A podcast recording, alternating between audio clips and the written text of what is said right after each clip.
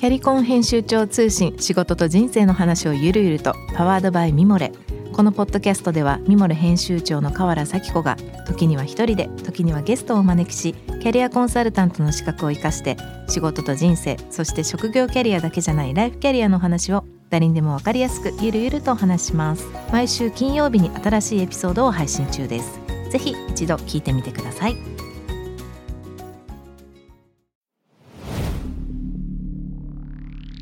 スピンナーナビゲーター中道大輔です。Vision to the Future with Forbes Japan。このポッドキャストは物事、人の魅力を引き出すことで日本のカルチャーの価値を再定義し、世界と共有するコミュニティプログラムです。Forbes Japan Web とは記事として連動し、音声ではスピナーを通じて主要リスニングサービスにてお聞きいただけます。Forbes Japan Web は概要欄のリンクからチェックしてください。番組の Twitter、Instagram のアカウントは ビーティーティーエフ アンダーバーコミュニティです。ぜひぜひそちらの方もフォローをよろしくお願いいたします。えー、今回はですね、結構前から実はお会いしたいとずっと思ってた方でですね、楽しみにしてます。えー、アグリスト株式会社代表取締役、えー、そして一般財団法人こゆ地域づくり推進機構代表理事、斉藤純一さんをお迎えしてお届けしたいと思います。どうもこんにちは。こんにちは。よろしくお願いします。よろしくお願いします。はじめまして。長い肩書きを読んでいただいてありがとうございます。ちょっと噛まないようにと思いまして。いや、すごいなと思いました。すいません、すいません。あんま得意じゃないんですが。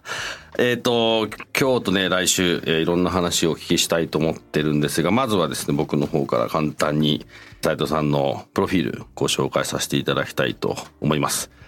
えー、せんきゅうひゃくななじゅうきゅうねん大阪生まれて、えー、奈良県育ちということで、ここからが素晴らしいですね。米国シリコンバレーの アイティー ベンチャー企業サービス製品開発の責任者であるクリエイティブディレクターとして従事されました。えー、その後帰国後にせんじゅういちねん、えー、それもう皆さんにとってももう本当に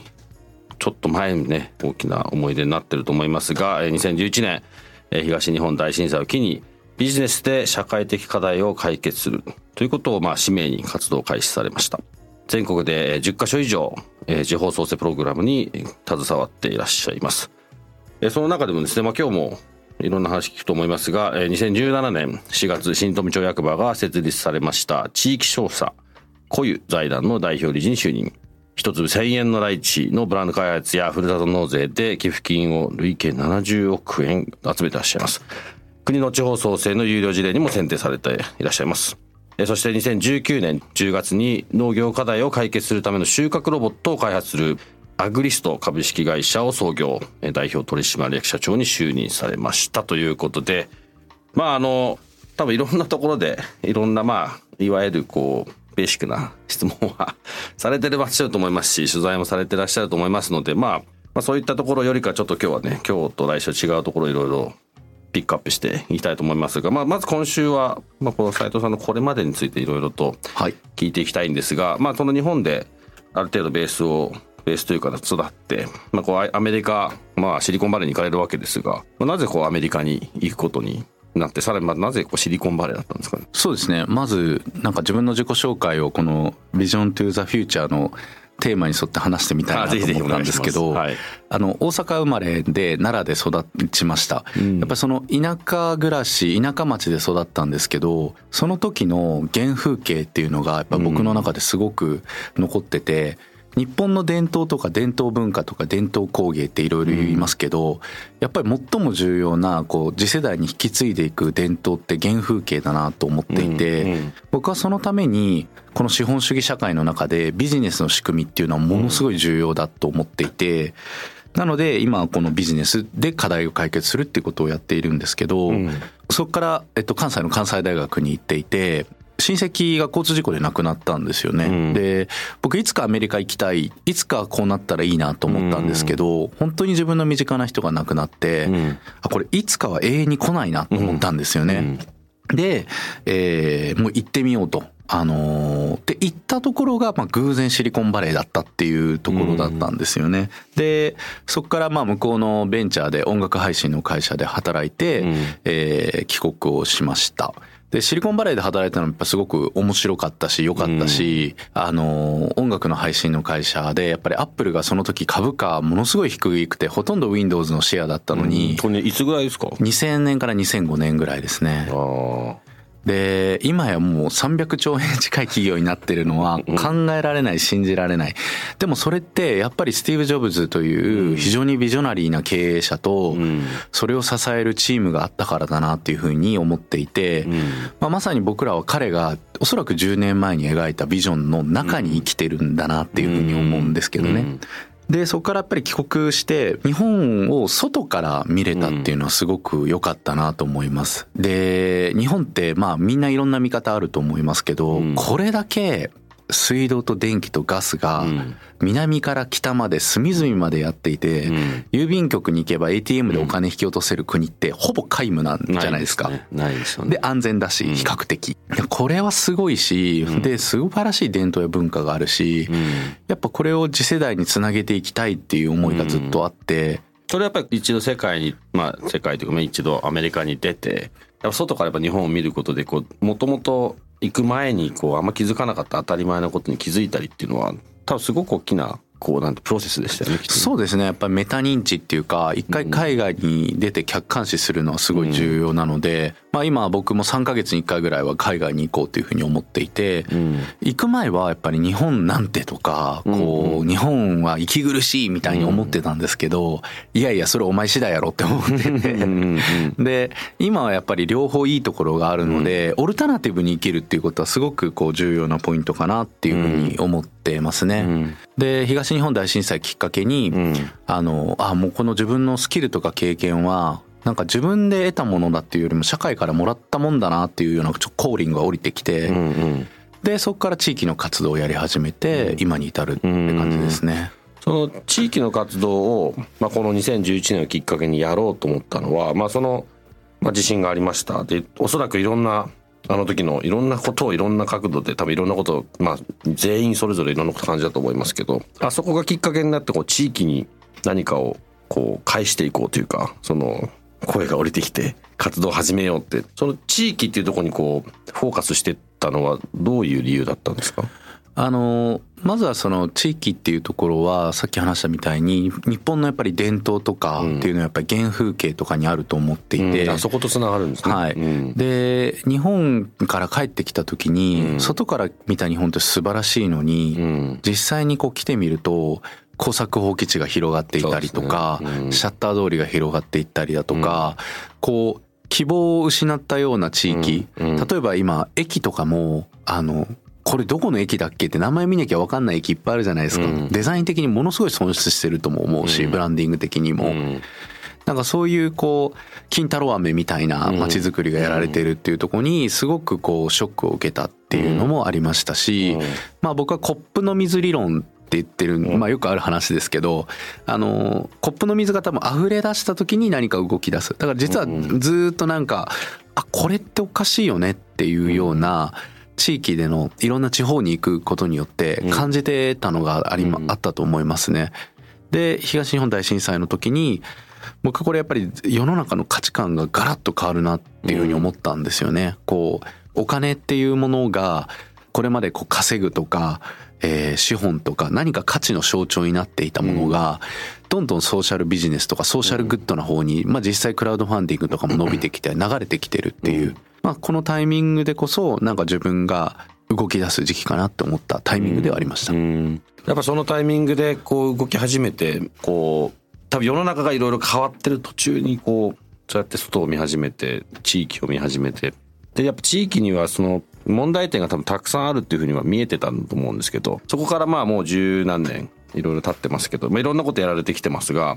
その課題ってまあ本当にいろんなことあると思いますけど、一番こうやってみて難しい課題って地方の日本の地方の難しい課題ってどんなふうに見てますか？一番難しいのは、うん、うーん人の目ですね。うーんどういう意味で？あのやっぱり地方でやってると、うん、あのコミュニティ濃度がすごい高い分、うんあのまあ、東京って隣に住んでる人も分かんないじゃないですか、うん、でも地方に住んでる隣に住んでる人はすごく距離が近い、はい、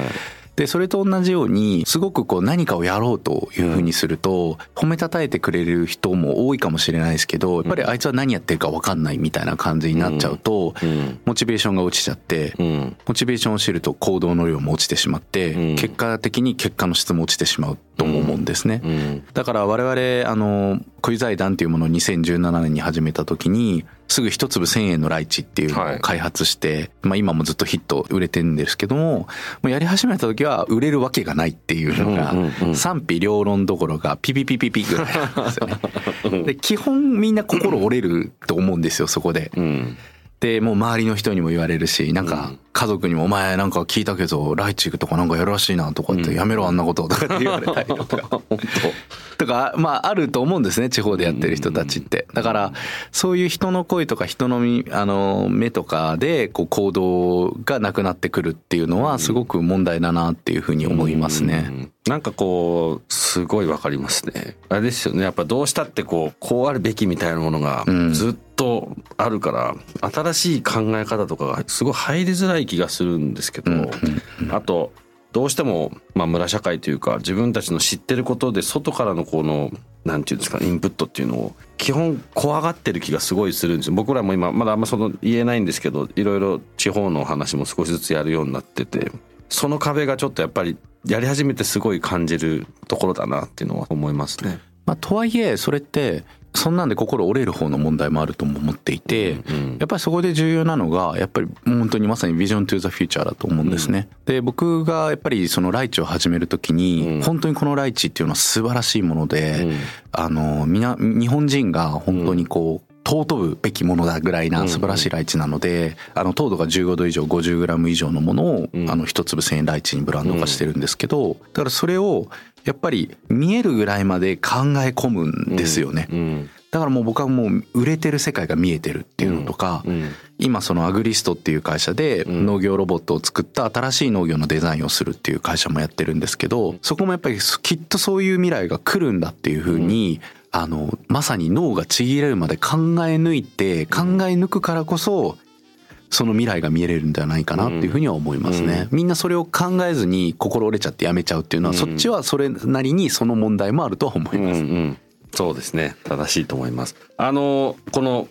こういう財団の件もそのライチの件もぜひいろいろと聞きたいと思ってたんですが、そもそもこう地域商社っていうコンセプトがなんかあどういうことなんだろうと思ったんですけど、うんうん、そのどういうイメージを持ってそもそも地域商社っていう言い方をしてこのこういう財団を始めたんですか？あこれ地域商社って言ったのはですね、結構あの今設立してろくねんになるんですけど、メディアの方が結構つけてくださったりとか、あ、ねうん、あの国の方がそう呼んでくださったりだとかっていう風に結果的にそうなったっていう感じなんですけど、うん、元は観光協会っていうものがあって、うん、その観光協会があの稼げてない観光協会が人も呼べてないから、うん、もうこれは解散をして地域の特産品を外に売って外貨を稼げる地域商社を作ろうっていうのが、まあ、そういう団体を作ろうっていうのが始まりだったんですね、うんうんでそこで僕らが一粒せんえんライチとか特産品とか、うん、あとはそのふるさと納税を活用した寄付金を上げていくところとかっていうのをビジネスの仕組みでやったというところと、うん、ピーディーシーエー をしっかり回していく、うん、でそのお金を起業家育成とかに投資をしているっていうのがまあ素晴らしいというふうに言われて、うんうん、あの地域商社のモデルとして今近いものがどんどんできてきてるんですけれども、あのここでも一番重要視したのが、まあ、まさにビジョンで、うん、あの設立した時ってもうお金もないし、うん、人物金全然なかったんですね、うん、とりあえずなんで駅の改札の裏にあのオフィスを間借りして、うんうん、机とパソコン全部中古で買って始まったんですけど、その時に僕はあの設立初日に掲げたのがこの世界一チャレンジしやすい街っていうビジョンだったんですよ、うん、でアメリカから帰ってきて日本中ずっと回ってきて、うん、チャレンジの総量がすごくあの全国的に少ないと思ったんですね、うん、シリコンバレーってやっぱりチャレンジの総量がめちゃくちゃ多いので、うん、で量から質に転化しているっていうところで、うん、ガファムみたいなものが生まれてると思うんですけど、なのでその世界一チャレンジしやすい街っていうビジョンを、まあ、当時は大ボラでしたけど、うんうん、あの掲げたっていうのはすごく大きかったなと思いますね、うんうん、その今の量から質みたいなところって結構今日本ものすごい大事だと個人的には思っていて、その特に質になった時のこのライチせんえんも結局高いか安いかそれすごい主観の問題じゃないですか、うんうん、せんえんでもこんだけの価値があってこの価値が伝わったらいや全然これ安いじゃんっていう話になり得るし、その時のなんか価値が価値がどこにあって価値を伝えるって努力をみんな完全に怠ってるってすごい思うんですよね、うんうん、だからこうやって僕らが考えるまあ今のブランドをどうやって作っていくかっていうことともうほぼ一緒で、だからこのせんえんのライチもおそらくすごいことになってると思うんですよね。すっごい美味しいからだから売れるわけじゃないですか。それに対してお金を払ってくる人がたくさんいて、そういうところってすごくあの難しく考えなくても結構本当はそんなにねもういろんなところにそのチャンスがあってやった方がいいのにっていう簡単にはすごい思うんですけど、うんうん、まあそれは言うのは簡単だけどやるのは結構難しかったと思いますけど。そうですね。でも実際に地方ってまだまだ眠ってる宝がよくあって、いっぱいありますよね。うん、うちの地域は何もないって言ってますけど多分それ何も見てないだけで、うんうんうん、ライチも僕らがやり始める前からあったんですよね。新富町ってライチが結構もともと有名なんですか？そうです。有名というより、えっと、作ってる農家さんが比較的多くて、うん、で道の駅とかで雑多で売られてたものを、まあ、我々が糖度じゅうごど以上 ごじゅうグラム 以上ゴルフゴルフボールより一回りぐらい大きいものを、うんえー、しっかり磨いて贈答用にっていうようなのをライチにしたっていうところが大きかったですね。うん、想像しただけでなんかこうちょっと口の中が潤ってくる感じの、はい、で, でも今こう伝えるメッセージに来るまでに多分何万回もいろんな人にプレゼンしていますし、うんうん、まさにおっしゃる通りで作っただけでは売れないし絶対売れないですよね。綺麗なデザインしただけでも売れないとも思うので、うんうんまあ、本当にあの銀座のカフェとかに飛び込み営業とかしてましたからね、えー、食べてくれとはい。でもう僕もあらゆるイベントにあのライチヘッドみたいな帽子をかぶってやってましたし、うん、まああの検索したら結構出てくれると思いますよ。ライチヘッドをかぶってた僕がはい。でもやっぱりそんぐらいやっぱり熱狂することがすごく重要で、うんえっと、その熱狂がやっぱり共感を生んで、うん、コミュニケーションができてきて、うん、そのコミュニケーションに偽りがなかったらブランドができてきてっていうような、うん、でもまたそこからスタートに戻るみたいな感じでやっていったのはあのすごく大事なポイントで、うんうん、それがやっぱり自分たちもまだできてない他のプロダクトではできてないポイントがあるのでそこはすごい問題ですし、うん、ビジョンってやっぱり掲げてね言ってるだけだとただのオーホラ吹きなのでやっぱりそのままフューチャーに向かって行動していくっていうことが、うんまあ、すごく重要なポイントなんじゃないかなと思いますね。うんまあ、今おっしゃったようにそのビジョンっていう意味で言うと、まあ、本当にずっと同じこと言ってますけど結局みんなこうやって来てもらってる人と大体こう共通して話してる内容は日本もったいないともったいないからもっと世界に出ていろんなことできるしそうすることによって日本も世界ももっといいことになるいい場所になるそれをずっと、まあ、勝手にずっと信じて勝手にやってる勝手じゃないですけどねいろんな人とやってるでもやっぱりこうやってやってるとこう今日だってこうやって斉藤さんと会えることができたりとかだんだんだんだんこのコミュニティが広がってってるんですよね。ですごい僕大事だと思うのはこれあの特に話がでかいので一人でなんか旗振っててもしょうがなくてこのみんなでいろんなことをまあ別々でいろんなことやってるんですけどそれやっぱ一つにこうある程度こうビジョンねベースにまとめていくことが今すごい日本は大切だし必要なんじゃないかなって個人的にはすごく思うんですよね。うんうん、だから本当はこれ国がやってくれよってすっごく思ってるのとそれに向かっていくための本当毎回この話になりますけどこういろんなこう 教, 教育っていうか日本のこの本当にじゃあじゅうねんごにじゅうねんごさんねんご、まあ、これもう僕も何回もこれも言ってるんですけど自分の子供たちがあとじゅうねん、まあ、まあまだ今じゅうにさんさいなんでうちの子たちさんじゅうねんして僕の年になった時に多分僕らが見てきてる日本とこのままだと全然違うことを彼らは体験するっていうのに対しての危機感がすごいあってそれを今のうちに僕らの世代もしくはまあ僕らもうちょっと上のね今の世の人たちがやんなきゃいけないこう、ね、やんなきゃいけない責任みたいなのすごいあるなと思うんですよね。うん、そうですね、うん、最近ケニアとあのドバイに行ってきて、うん、やっぱりものすごくあっちの起業家たちのバイタリティとか、うんまあ、ビジョンがやっぱり素晴らしいなというふうに思ってて、うん、彼らが共通して言ってたことはやっぱりその未来のために自分たちは今このビジネスを通じて課題解決に取り組んでいるし、うん、未来に向けて自分たちは向かっているんだっていうようなその視座の高さというか、うん、まあ日本だったら意識高い系って言われて揶揄して終われるだけかもしれないですけど、うん、多分その未来を作っていくとか未来に突き進んでいく新しいことをやっていかない限り、うん、衰退なんだみたいなところはあのやっぱり海外の人たちの方がすごく痛感していると思うし、で日本がやっぱりすごい国だっていうのはこれまでずっとこうみんな思い込んできてると思うんですけど、うんうん、この前ケニア行った時にいやケニアってでも安いんでしょみたいなこと言うんですけど全然安くないんですよ、うん、だからもう日本円の価値ってもうバリバリも落ちてる、世界的に落ちてるんで、うん、これはね本当ににねんごさんねんごボディーブローのように、うんうん、いろんなところ、うん、そのいろんなところっていうと教育とか医療とかも含めて、うんうんにどんどんこうしわ寄せが来るんじゃないかなと思いますね。うんそうね。日本のその価値みたいなこと、それも今今まで、まあ、今もそうですけど、日本って大きいマーケットじゃないですか。うんうんうん、で、まあそこそこの大きさのまああの人口もあって、経済圏もねなんだかんだ言ってまだ世界のさんばんめだし、だからすごい内向きになっていろんなことが動く理由がたくさん。存在しちゃってるから、うんうん、そういうのに気づかないんですよね。で、うん、ただ今世の中って全部こうシェアされるようになってもっともっとこう全部がこうみんながどこで何やってるか大体分かってるような状態になった時にいつまでもこの、まあ、島国で井の中の科学的な状態っていうのはその今おっしゃってたみたいな全然自分たちの価値が下がってることに気づいてないって本当にこれ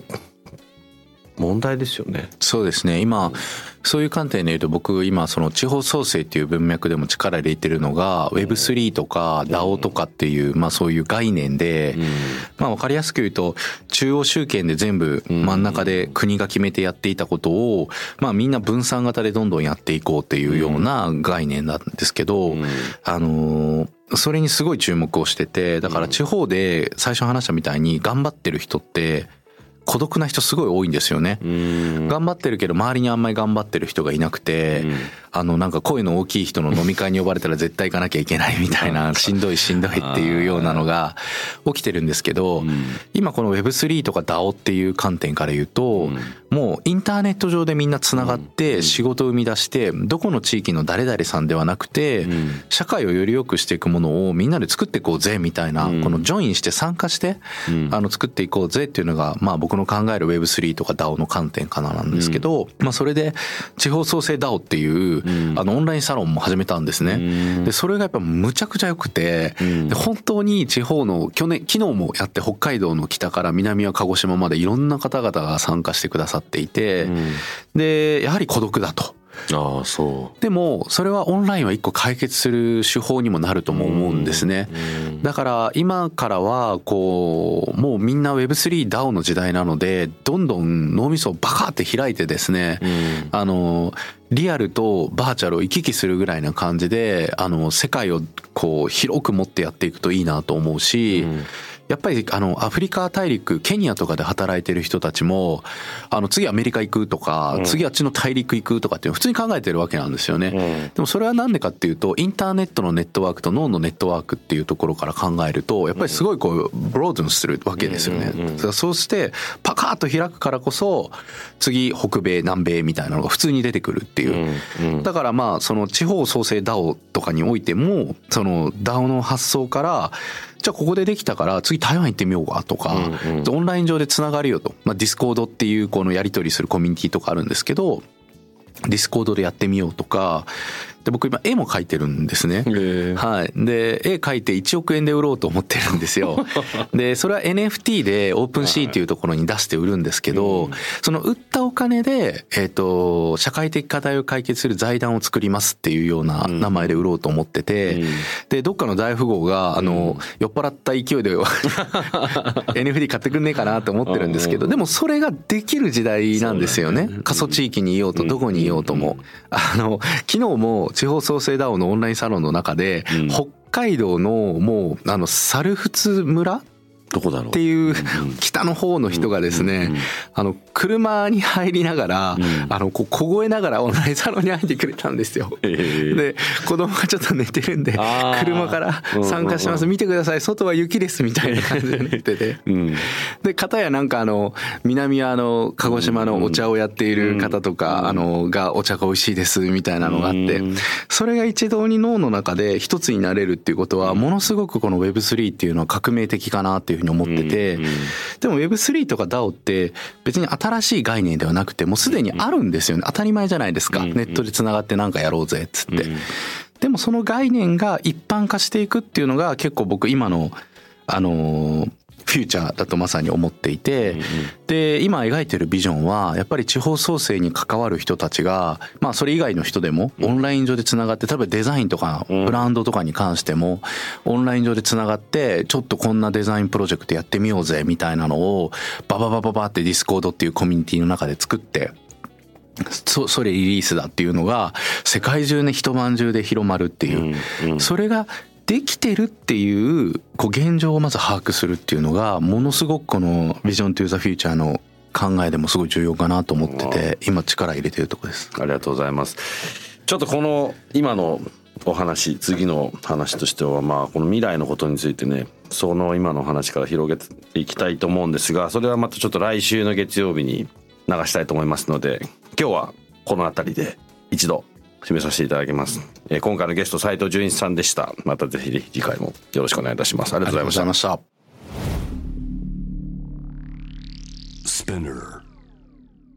中道大輔がお送りしてきました Vision to the Future with Forbes Japan。 このゲストトークエピソードは毎週月曜日に配信されます。同時に Forbes Japan Web にて連動したコンテンツが公開中です。またショートコンテンツ Vision to the Future Stories と題して、毎週水曜日、金曜日、日曜日に Forbes Japan よりピックアップしたニュースもお届けしております。スピナーのほか Spotify、Apple Podcast、Amazon Music などでお楽しみください。質問感想ね、もしありましたらぜひ番組の Twitter アカウント ビーティーティーエフ アンダーバーコミュニティにお寄せください。Vision to the Future with Forbes Japan。 次回も佐藤純一さんとさらにいろんな話をしていきたいと思います。お楽しみに。ここまでのお相手は中道大輔でした。 See you next time.